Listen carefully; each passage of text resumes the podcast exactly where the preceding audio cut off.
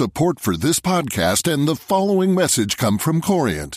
Corient provides wealth management services centered around you. As one of the largest integrated fee only registered investment advisors in the U.S., Corient has experienced teams who can craft custom solutions designed to help you reach your financial goals, no matter how complex. Real wealth requires real solutions. Connect with a wealth advisor today at Corient.com. That's Corient.com. The FT. Just two topics in this week's show a return to feed in tariffs for solar and the International Energy Forum for OPEC. You're listening to Energy Weekly with me, David Blair. Joining me in the studio this week to talk about oil prices is the FT's commodities editor, Javier Blas. And we have Aldo Beolchini from the merchant bank NextEnergy Capital to discuss the impact of the review of feed in tariffs which we looked at in last week's show. Thanks for coming in this morning, Aldo. NextEnergy is one of the major players in the Italian solar PV market, with ambitions for the UK market as well. What reaction has the DECC review provoked in the sector? Well, just yesterday we have hosted a conference in London uh, where we invited the entire renewable energy community and those investors who had already made investments in the development of large pipelines of solar plants in the UK, we can uh, report that there is uncertainty in in the market.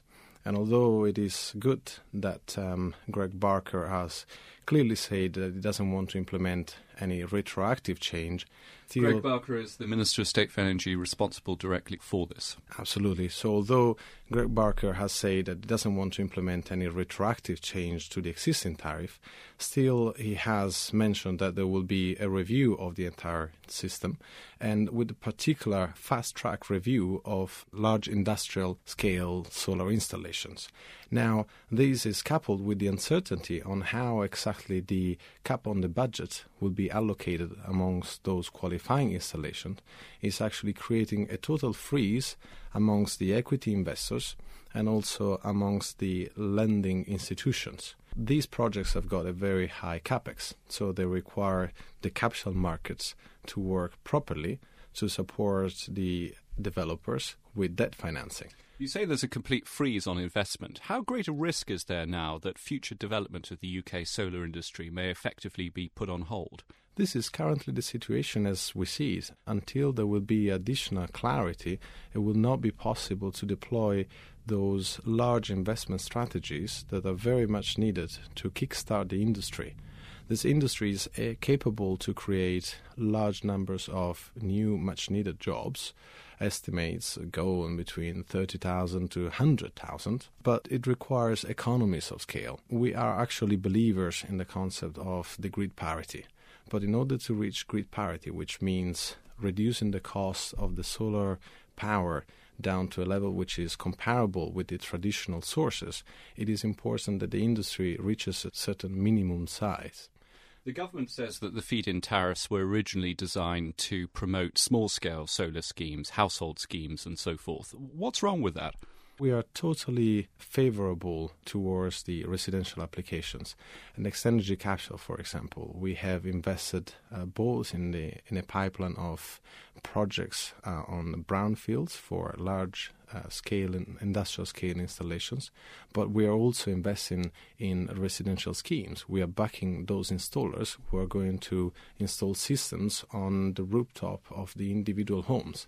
We believe that that is actually the future. And if you look at more developed countries from a solar perspective, like Germany or Italy, the residential sector is already now taking over the large industrial scale. But in the infancy of the industry, it is important that there is a space for the industrial scale installation. And this is again to create those economies of scale. Isn't there a danger of the industrial scale fields taking a disproportionate share of the money available, however, and effectively squeezing the household sector out of it? It all depends on what is the target. If a government has got a certain target uh, between here and 2020 that can be measured in terms of total capacity to be generated by solar power, that can be translated into revenues that need to be paid out.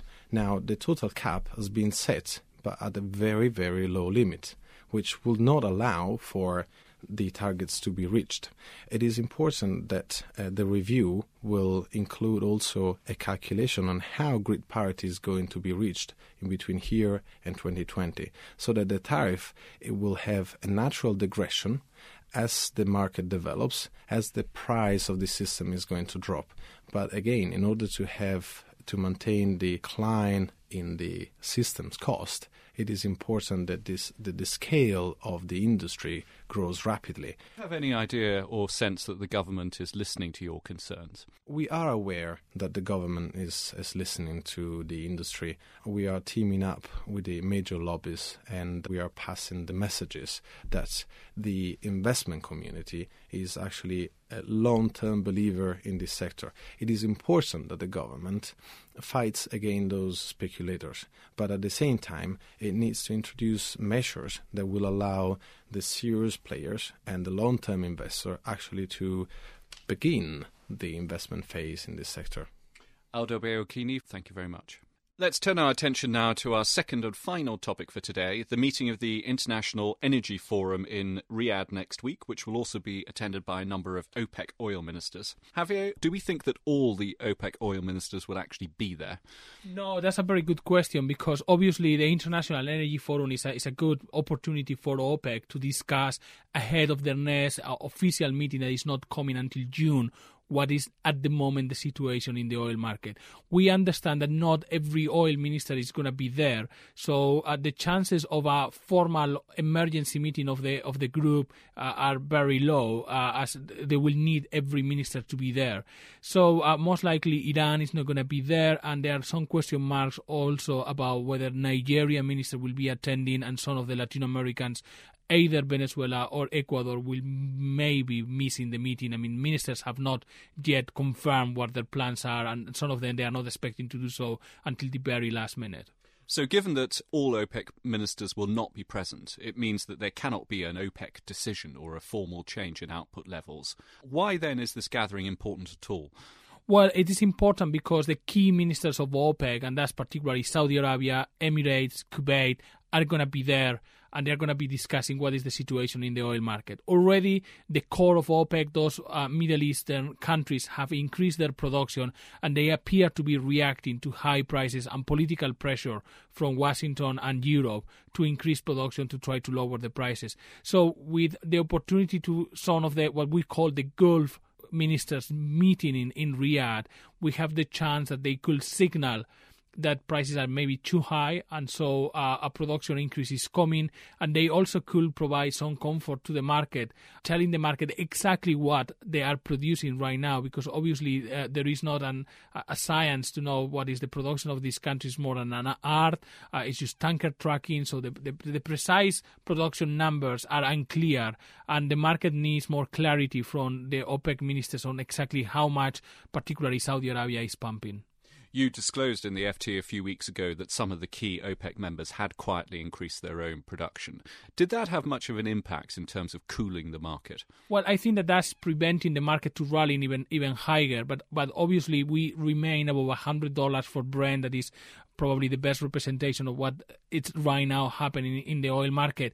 And the main problem is that the market remains very skeptical of these production increases. Some traders say we have not seen the oil. I understand, and that's what we published recently on the Financial Times, that most of the oil is, is heading into Asia, particularly China. We're keeping track of exactly how many cargoes and where those cargoes are going. It's very difficult even for more for for the most savvy oil traders. But um, the International Energy Agency has himself confirmed that indeed some OPEC countries are increasing production. I think that there the most important message is that they do care about $100 oil and they don't want to see the repetition of the runaway prices that we saw in 2008. The country with the greatest spare capacity is, of course, Saudi Arabia. By how much has Saudi Arabia increased its output approximately in response to these concerns? Most people will agree that Saudi Arabia has increased its production by about a quarter of a million barrels a day over the last few months. Uh, probably production increases started around November. They have continued in January, and there are some signs that production continues to increase, although at a, lower level right now in February. So Saudi Arabia probably over the last three months is about a quarter of a million barrels a day. Probably over the last six months is a bit more than that. An indication is that it, it is continuing pumping more. And more importantly, we have seen now indications over the last few weeks that Kuwait and Emirate, uh, the United Arab Emirates are also increasing their production. Because of these production increases, the compliance rate with OPEC output cuts must have fallen quite substantially. Has, has fallen dramatically. I mean, uh, OPEC at the moment is complying less than half of what he agreed at the end of 2008 and the beginning of 2009. So that's a very good signal that some OPEC countries do care about $100 oil. And even if we continue to have this public mantra that the market is well supplied, that this is all about the dollar and speculation, what you see in the physical market is more oil coming from OPEC, so the demand is there. But at the same time, as OPEC countries are pushing for more oil, the new data that we are getting on, on the strength of oil demand continues to surprise on the upside.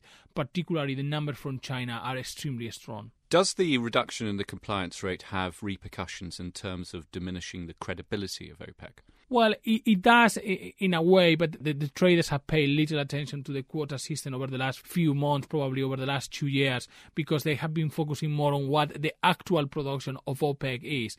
I think that the most important problem for the credibility of the group is telling the market exactly how much they are producing. The, the market needs clarity on actual numbers, and, and the problem is that the, the confusion between what the actual official limits are, what is the actual production, that's not helping, and probably that's keeping the market higher than otherwise will be the case. Javier Blas, thank you very much indeed. We'll be watching closely what happens in that meeting in Riyadh next week, and we'll be reporting back. That's all we have time for today. All that's left is for me to thank my guests, Aldo Beolchini and Javier Blas. Energy Weekly is produced by LJ Filotrani. I'm David Blair. Until next week, goodbye. For more downloads, go to ft.com forward slash podcasts. Support for this podcast and the following message come from Corient. Corient provides wealth management services centered around you. As one of the largest integrated fee only registered investment advisors in the U.S., Corient has experienced teams who can craft custom solutions designed to help you reach your financial goals, no matter how complex. Real wealth requires real solutions. Connect with a wealth advisor today at Corient.com. That's Corient.com.